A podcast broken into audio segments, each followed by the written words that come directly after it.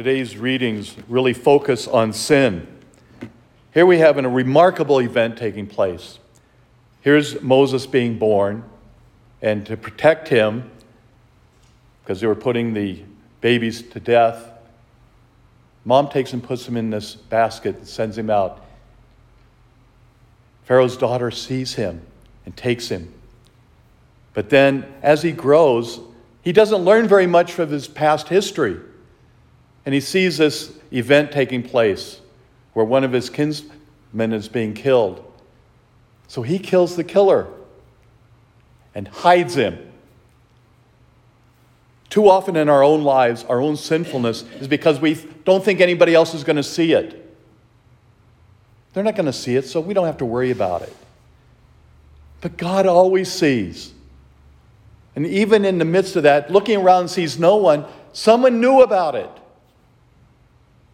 None of our sins are hidden as much as we'd like to think so.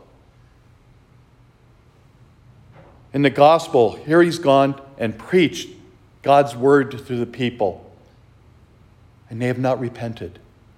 They've not had a change of heart. They're still going on with the same thing they've always been doing, never seeing their relationship with God as being destroyed because of their own sinfulness. I think we need to be concerned with our own lives. We are all sinful people. That's one of the great gifts that we have because Jesus came to free us from our sinfulness. But we have to listen to him. And that's the real problem within our own lives is we don't listen to the word of God living in us. He's given us all the commands. He's shown us the commandments to love one another as I have loved you. Yet we still have wars throughout the world.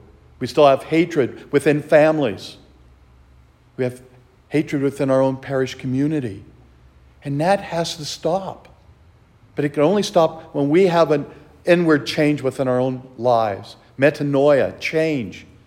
It's so important to listen to the Word of God and allow it to infiltrate us so that we can be a free people giving allegiance and love for God through our actions for one another.